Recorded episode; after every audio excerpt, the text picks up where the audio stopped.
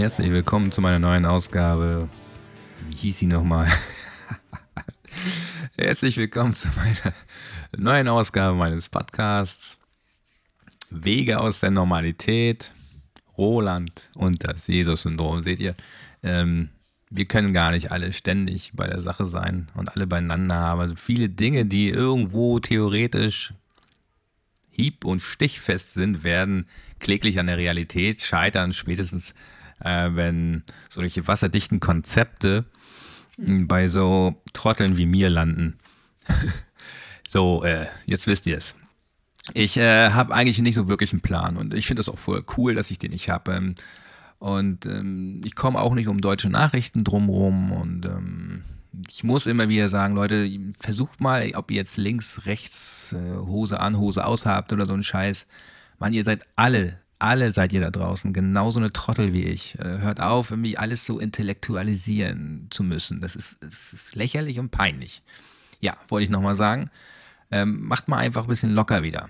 Äh, wenn da irgendwer irgendeine Regel und ein Gesetz aufstellt, dann macht es doch einfach nicht. Mal ohne da um Erlaubnis zu fragen. Es ist wie im Mathematikunterricht, wenn beide Schüler rausgeschmissen werden. Derjenige, der abguckt in der Arbeit und derjenige, der sich dann auch laut drüber beschwert, nie, mi, der hat bei mir abgeguckt. Ja, und am Ende sind beide richtig blöd. Also dann kann man ja auch schnell sagen, nee, du hast abgeguckt. Und, naja, wie auch immer. Ich habe das alles schon erlebt.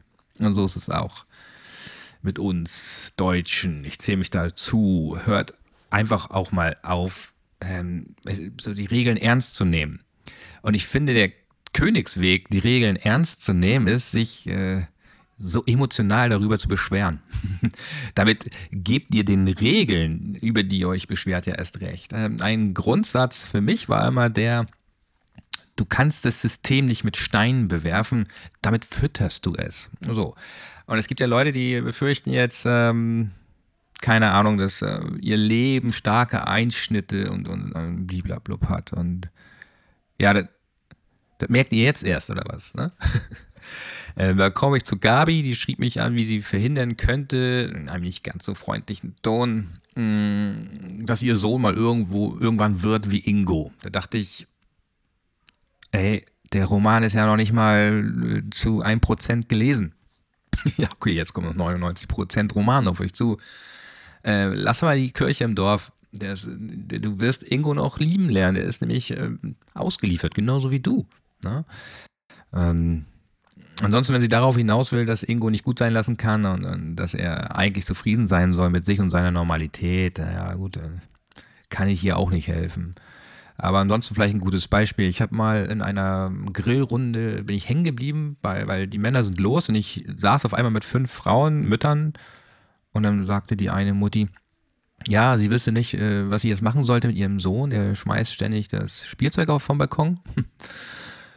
Wie gesagt, der einzige Mann, also der einzige Trottel in dem Fall, das war ich. Ich habe tatsächlich geglaubt, die Frau braucht eine Lösung. Ich habe, ja, ich gebe es zu, ich habe, ich war hochfahrend. Ich dachte, ich sag's ihr jetzt. Ich habe so ein paar pädagogische Register aus meinem Studium gezogen und, und dann kam ich da so und am Ende äh, war so eine Art Schweigen im Wald. Und ich dachte, habe ich jetzt was falsch gemacht? Also von wegen Beziehungstipps gegeben. und ich bin heute schlauer, mache ich nicht mehr. Ja, und dann äh, spürte ich so zweierlei Formen der, der, Ab, äh, der Ablehnung seitens der Frau. Die einen mit der Desinteresse und Ignoranz und die anderen so ein bisschen so, Alter, misch dich da nicht ein. Und ich habe festgestellt, das war wirklich blöd, äh, denn sie wollte einfach nur gesehen werden. Sie wollte mit, ihrem, mit, ihrer, mit ihrem Frust nicht alleine da sein. Jedes Wort, was ich brachte, äh, wie sie das verbessern kann, war letztlich äh, so ein bisschen, hat nochmal einen oben drauf gegeben auf ihr.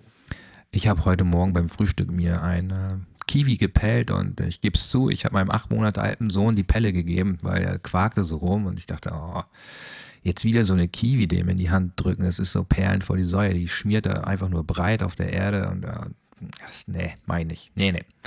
Und dann habe ich ihm dieses haarige, flauschige Bio-Kiwi-Pelle-Stückchen gegeben und dann hielt er den Schnabel und war ganz glücklich. Also er hat die ganze Zeit drauf rumgekaut und ich kam mir echt gut vor. Und da dachte ich so, hm, das ist so eine, gibt da diesen yogischen oder auch buddhistischen Satz, der lautet, Glück gedeiht im Mangel. Und da dachte ich mir, irgendwann entdeckt er dann das wahre Wesen der Kiwi und der, der wird sich vor Freude kaum. Ne? Also es lebt sich so ein, es wird jetzt nicht diesen einen Moment geben, wo er sagt, oh, jetzt ist eine Kiwi da.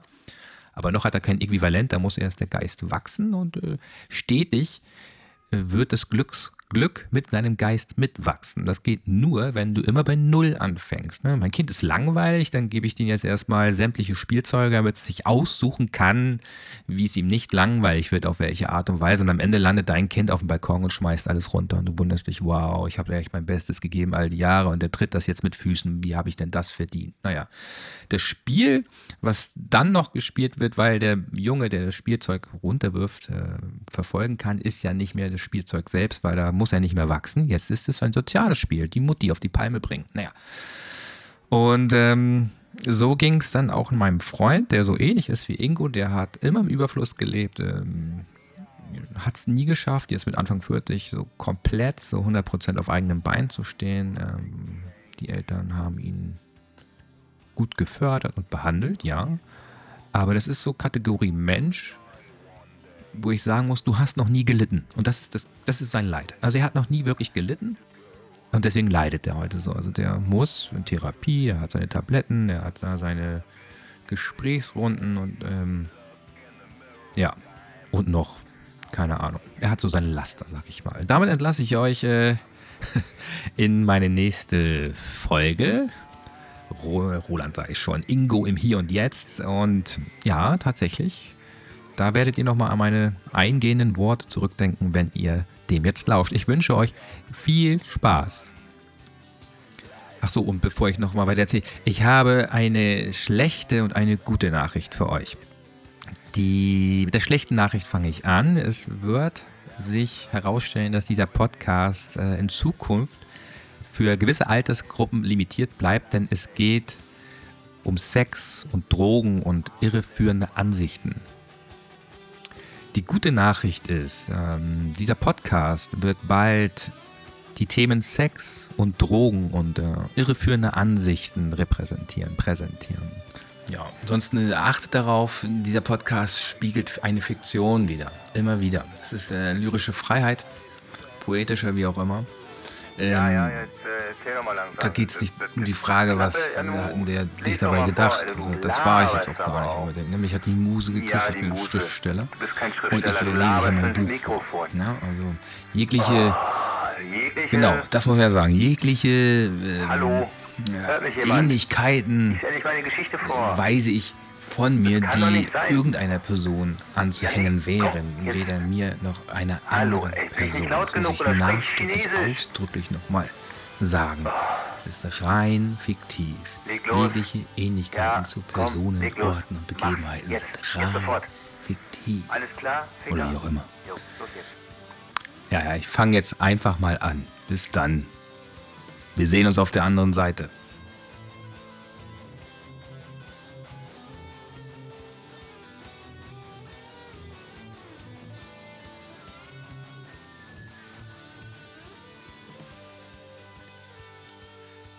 Erstes Kapitel Ingo, dritter Teil, Ingo im Hier und Jetzt.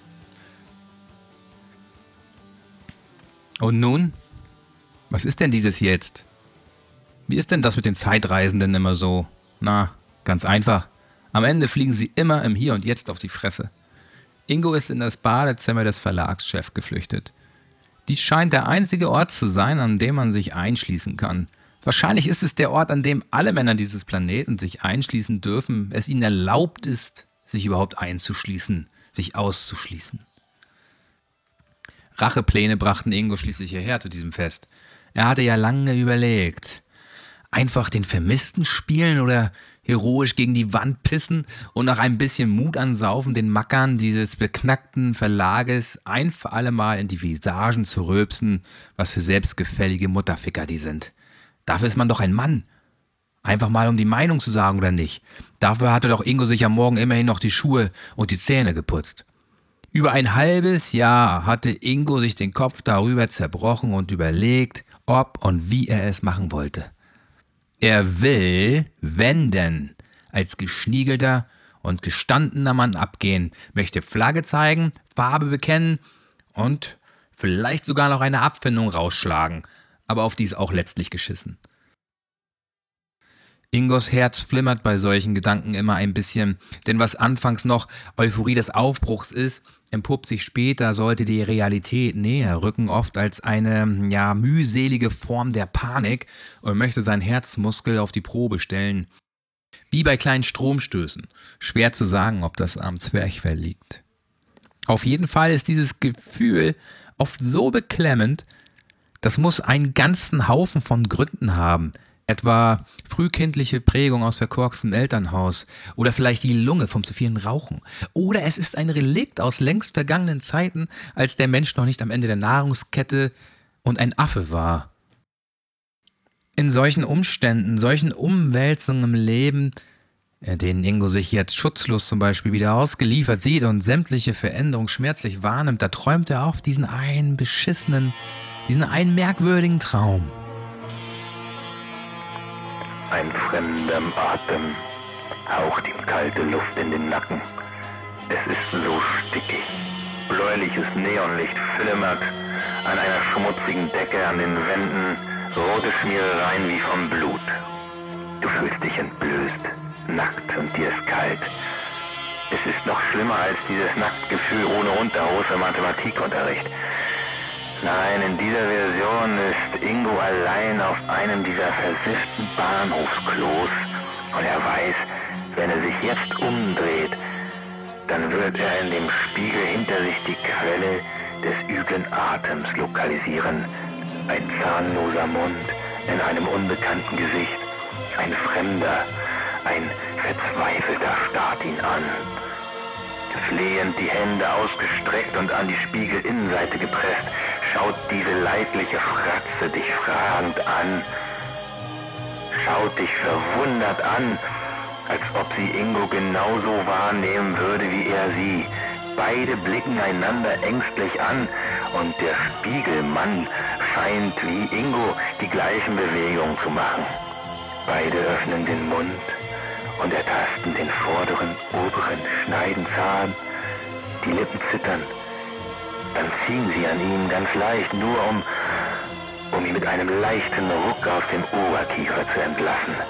Und das geht so lange, bis ein zahnloses, fremdes Gesicht sagt, ich will raus, ich will weg, ich will sterben und ich traue mich nicht.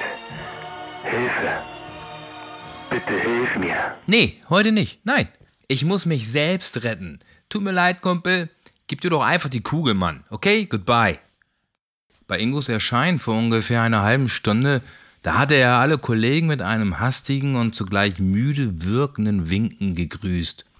Aus Angst vor Gesprächen, verfickten intellektuellen Finden im Rausch selbstgefälliger und gespielter Suffisanz, die er auf sein Privatleben anspielen könnten, damit er jeglichen Smalltalk mit all diesen Affen und Speichelleckern und konzentrierte sich lieber auf die Schnittchen, denn die waren jetzt wirklich eine willkommene Abwechslung zum Fastfood der letzten Tage.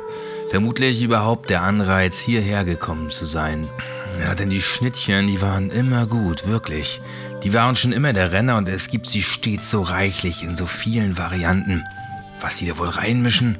Man möchte nur noch fressen und würde alles glatt wieder auskotzen, nur um noch mehr davon zu fressen. Schöne, geile Welt.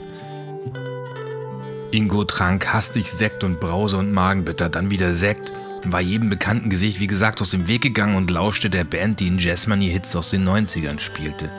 Eine ganz coole Truppe. Ein wenig betagt, die Herren. Ob die das hauptberuflich machen? Können die sich überhaupt teuren Zahnersatz leisten? Mit dem Bassisten, mit dem hatte er sich bei der letzten Weihnachtsfeier ja schon mal angefreundet. Sehr freundlich, sehr spendabel. Und dann dann hatte Ingo diesen Geistesblitz. Oder eine Erinnerung. Der Bassist hat ihm damals doch ein Päckchen mit Koks und Speed geschenkt. Bei der Weihnachtsfeier an dem Abend, als das hier alles so begann, dieses ganze Elend, als der Abstieg besiegelt worden war. Oder vielmehr, es war der Abend, an dem der eine Tropfen das Fass zum Überlaufen gebracht hatte. Und es war der zugleich geilste Abend seit Ewigkeiten. Aber was dann folgte, das fordert Rache. Ja, Rache. Ingo grübelte noch so eine Weile weiter, konnte seine Verwunderung jedoch kaum verbergen, und wie ein Taschendieb kam er sich vor mit seinem Geschenk aus der Vergangenheit. Danke, danke, lieber Vergangenheits-Ingo. Und in der Jackett-Innentasche war es ja jetzt auch noch. Die ganzen Monate hatte er es hier verbracht. Ingos Koks. Ingo weiß sofort, was zu tun ist. Das kommt nicht oft vor und so schlich er sich mit ein paar Flaschen Bier unterm Arm, der Audienz des Grauens entfliehend, in die obere Etage, die für den Besuch tabu ist, versteckte sich in einem der Zimmer, weg von den Leuten, weit weg von der Verantwortung und jeder Stellungnahme. Hier würde er sich sammeln, sich wappnen, bevor er zum großen Schlag ausholte. Denn er hatte ja jetzt diesen Mutmacher dabei, diesen heiligen Gral. Was sollte ihm jetzt noch passieren? Schlimmer konnte es nicht mehr kommen, ein Verlierer, der nichts zu verlieren hatte. Es konnte mit so einem Naturell eigentlich nur besser werden und immer nur bergauf gehen. Kein Zurück mehr, keine Gefangenen, nie wieder. Was folgte, war ein wenig hektisch und wirkte hier und da recht unkoordiniert. Dieses Koksgemisch war schließlich ein ganz schön harter Klumpen Partydroge geworden. Über ein halbes Jahr hatte das ja in seiner Tasche verbracht und bis hierhin auf den Auftritt warten müssen. Zum Glück hatte er das Jackett entgegen Maries Aufforderung doch nicht zur Wäscherei gebracht. Es war an sich auch gar nicht so schmutzig gewesen. Es hatte lediglich diesen einen Spermafleck am unteren Saum. Frauen sind bei so vielen Dingen wirklich sehr genau, pingelig fast. Und nun Ingo hält inne und ja, er gibt es zu, er ist ein Arschloch. Aber was ist schmerzvoller? Was der schwierigere Weg? Anzuerkennen, wer man ist und damit leben oder sich anzupassen und sich aufzulösen für das Wohlgefallen anderer? Kopf oder Zahl, friss oder stirb und irgendwo dazwischen der Mittelweg, gähnende Leere? Dafür, dass Ingo recht angetrunken war, öffnete er doch recht behutsam das Tütchen und leerte dessen Inhalt mit der Präzision eines begeisterten Pfadfinders beim Präparieren des Lagerfeuers. Fein gemacht, Ingo. Das, das gibt ein Abzeichen. Und tatsächlich, es muss wirklich noch ein gutes Gramm sein, was er da aus dem Tütchen auf den Tisch fallen lässt. Es hüpft hin und her wie ein Ping-Pong-Ball, wie der Geist aus der Flasche. Ingo hatte im Leben immer schon Angst gehabt, zu wenig abzubekommen, obwohl er Einzelkind war. Hatte immer schon Angst, nicht abgeholt zu werden, nicht gesehen zu werden, übers Ohr gehauen zu werden und das plagt ihn heute noch. Das und das Unverständnis der Mitmenschen, die ihn allzu leicht durchschauten und all seine Neurosen in fünf Minuten im Handumdrehen quasi verstanden hatten und ausgewertet hatten. Mit den Worten quittierend, typisch Einzelkind. Und wenn sie es nicht sagten, so dachten sie es zumindest. Man sieht es ihnen immer an, den Gemeinen. Ingo war jetzt nicht unbedingt der Fachmann für das Einnehmen von Drogen, aber dies hier ist schon ein Stück Hauptstadtkultur. Dafür wohnt man doch hier. Da lässt man sich nicht allzu lange und allzu leicht lumpen. Es gehört einfach dazu. Jeder pfeift sich doch rein. Von ganz oben bis ganz unten. Vielleicht ist es ja sogar ein Stück weit gesund und du darfst es bald im Spätkauf zusammen mit Edamer Wein aus Afrika kaufen und zu Pulver machen. Und zu Pulver machen. Jetzt. Und zu Pulver machen. Schnell. Ingo hört eine Stimme. Ein Lauschen an der Tür. Ach, es, es, es war seine Stimme. Ingo war ja nicht nur besoffen. Er war die letzten zehn Tage ausschließlich unter seinesgleichen gewesen. Also er war nur mit sich. Er war also, ja, er war ganz allein. Da quatschst du schon mal mit der Heizung oder dem Kühlschrank. Und irgendwann ist das dann auch ganz normal für dich. Jetzt gilt es, Vorkehrungen zu treffen. Krankenkassenkarte oder Führerschein. Mit dem Führerschein drückt er schließlich das Zeug platt. Versucht es zumindest. Und es ist ja auch hart wie Stein. Verdammte Scheiße. Er stemmt sich mit aller Kraft auf den kleinen Tisch aus Mahagoni und wie ein Akrobat bearbeitet Ingo das Holz mit dem Kokser drauf und dem Führerschein darüber. Langsam kratzt der Muntermacher Linien in ein feines Gesicht auf dem Führerschein. Das Zeug gibt bestimmt nicht mehr allzu viel her, denkt Ingo ganz klar. Und schon wieder denkt er ans Versagen. Er rollt sich seinen letzten Schein zusammen legt sich eine richtig schöne dicke Bahn, eine Zündschnur in die Ego-Welt sozusagen und zapp, ab in die Rübe. Autsch! Nein! Bingo springt auf wie ein Rumpelstilzchen, hüpft auf einem Bein und hält sich die Nase zu. Seine Augen wollen explodieren und die Nasenscheidewand wünscht sich in ihrem nächsten Leben ein rückgratloser Regenwurm zu sein. Jedenfalls irgendetwas, was nicht an so einem Trottel dranhängt. Kleine weiße Krümelchen fallen zurück aus einer Nase auf den Teppich. Hat es das jetzt gebracht? Wie schlampig Ingo sogar mit den Drogen umgeht. Kein Wunder, dass Marie weg ist. Aber dieses Mal lässt Ingo sich nicht besiegen. Nein, schon gar nicht von so einem spießigen Teppich. Er sammelt alsbald alle Krümel auf und legt sie mit einigen Fusseln auf den Tisch. Ist ja noch genug Zeug da. Und dieses Mal bröselt er noch ausgiebiger das Zeug zu feinem Staub. Das zweite Nasenloch hat ja noch Platz. Wird ja noch ein wenig gepopelt sein und dann ist frei der Kanal und wusch ein zweites Mal ab, rennt in den Kopf und wieder ein heftiges Schnaufen. Das tut weh. Aber dieses Mal, weil es wirklich gleich durchgezogen ist, so weit, dass die Schleimhäute im Rachen Feuer fangen und er die Bitternis des Lebens hier und jetzt zu schmecken bekommt. Überall Bücher in den Regalen, die bestimmt noch nie gelesen wurden. Ein Spiegel, ein Sofa, ein Teleskop. Gerhard raucht Zigarre und er mustert den riesigen Aschenbecher.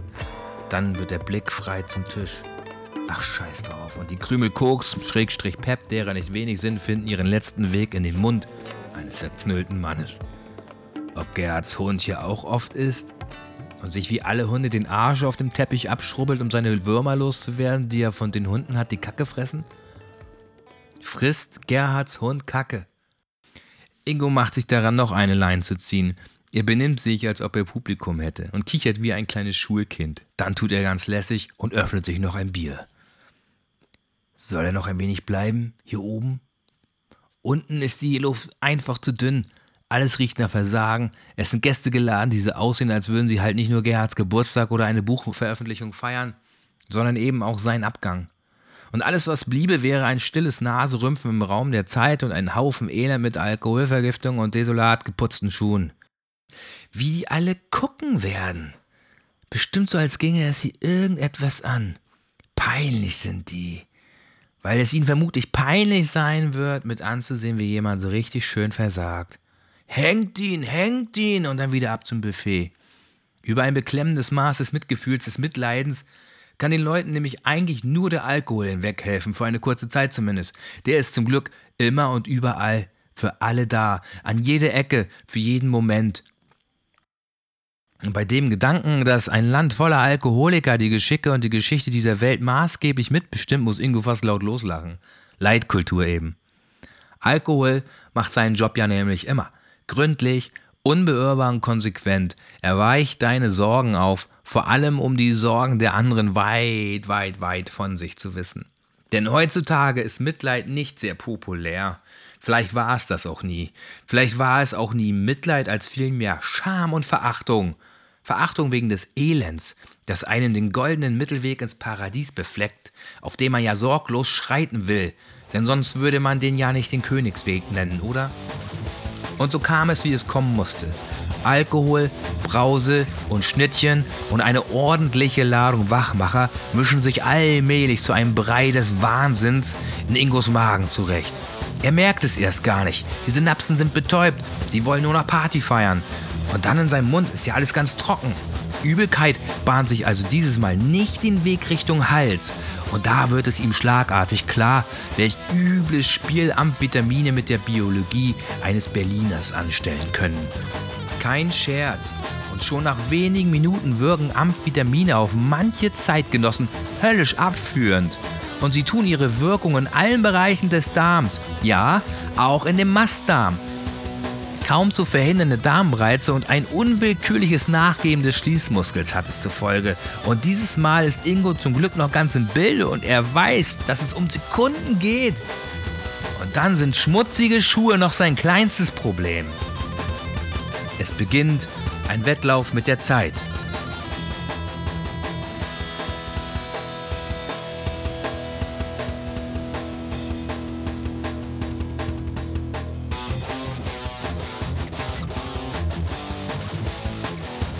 Er macht sich auf wie der Blitz aus dem Zimmer, hatte eben noch schnell das restliche Koks eingepackt und läuft diesen endlos langen Flur bis zum bitteren Ende entlang.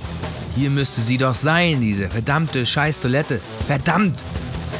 Er hat keine Zeit und schließlich findet er den Ort, den Hort der Rettung.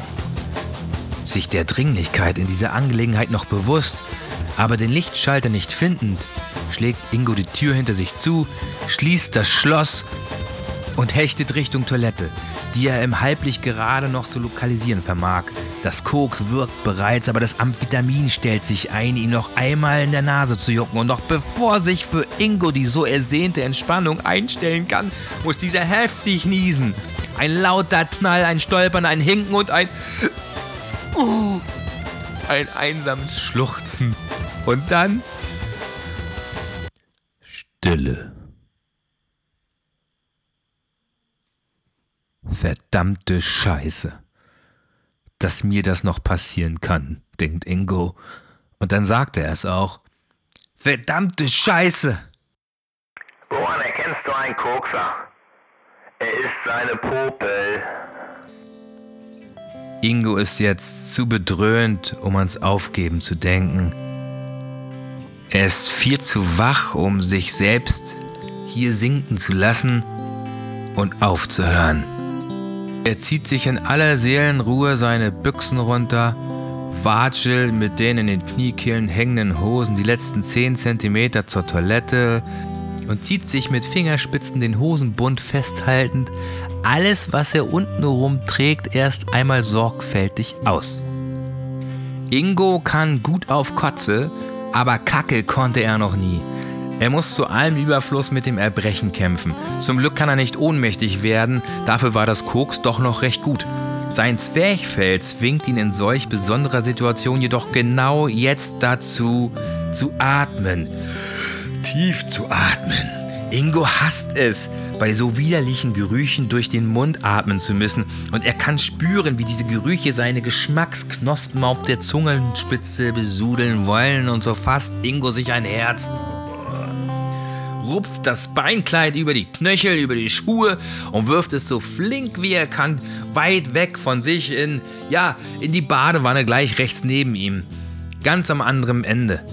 Er lässt Wasser in die Badewanne und er tastet zu seiner Linken die Klopapierrolle. Dieses Mal hat er Glück. Alles da. Und so finden wir Ingo in diesem Hier und in diesem Jetzt. Und er nimmt sein Diktiergerät zur Hand und drückt die Play-Taste. Das ist alles schon verrückt. Und als die Zeit gekommen war, mich dem Sein zu übergeben, entschieden sie, welches Leben ich leben sollte, welche Gestalt ich annehmen, welche Gedanken ich haben würde, welche Triebe mich leiten sollten, und sie warfen mich durch endlos viele Wolken aus den höchsten Höhen des Glücks und des Überflusses in die tiefsten Tiefen dieses armseligen, bedauernswerten und zugleich versoffenen Lebens. Wenn das nicht prophetisch war, lauscht seiner Stimme. Oh nee, verdammt! Das muss ich alles nochmal formulieren. Ich dreh noch durch. Schlecht ist mir auch noch. Scheißteil. Ein scheiß Diktiergerät, ein Smartphone hätte doch den gleichen Dienst getan. Da wäre wesentlich noch eine Taschenlampe dran. Ingo betrachtet dieses urige, etwas klobige Diktiergerät, das nicht so recht in seine zarten, von Schwielen verschonten Hände passen möchte. Marie hatte es ihm einmal zum Geburtstag geschenkt. Das war letztes Jahr. Nachdem er ihr glaubhaft vorgaukeln konnte, nun ernsthaft an seinem eigenen Roman zu schreiben, nicht nur wegen des anstehenden Erfolgs, sondern auch, damit er nicht mehr allabendlich seine miese Stimmung an ihr auslässt. Dieses unzerstörbare Diktiergerät, graue Fussel, Kekskrümel, Tabak und Bier hatten es die ganze Zeit nicht kaputt machen können, hatten es ihm nichts anhaben können. Auf so eine Idee kann auch echt nur eine Frau kommen. So ein sentimentaler Nostalgiemist. Naja, wenigstens ist das nicht in China hergestellt. Sie winkt ständig mit diesem Zaunpfahl. Ja, ich liefere ja schon ab. Der Urlaub ist sicher. Die nächsten Raten fürs Haus bezahlt. Sie hat doch einen eigenen Job. Guck ich ihr da etwa auf die Finger? Okay. Also wo ist jetzt diese Record-Taste? Hallo. Hallo, hier spricht Ingo. Ingo Lenz. Um die 40 und so ziemlich betrunken. Voll Koks und ziemlich geil. Marie ist jetzt bestimmt bei einem ihrer besten schwulen Freunde. Bestimmt mit diesem Klaus. Der hat das alles ja kommen sehen. Er weiß nämlich ganz genau, wie man mit Frauen umgeht, wie man Frauen glücklich macht. So ein blöder Penner. Ach scheiße, ist doch in China hergestellt. Wer haftet eigentlich dafür, wenn mir so ein Ding in der Hand explodiert? Okay, also noch einmal. Ingo hustet wie ein Frosch und bespricht abermals sein Diktiergerät, als sei es das heilige Orakel. Und sie warfen mich durch den Kosmos vorbei an schillernden Galaxien, mysteriösen Nebeln, schwarzen Gesteinsbrocken, blauen und grünen Planeten, in denen das Glück zu wohnen scheint.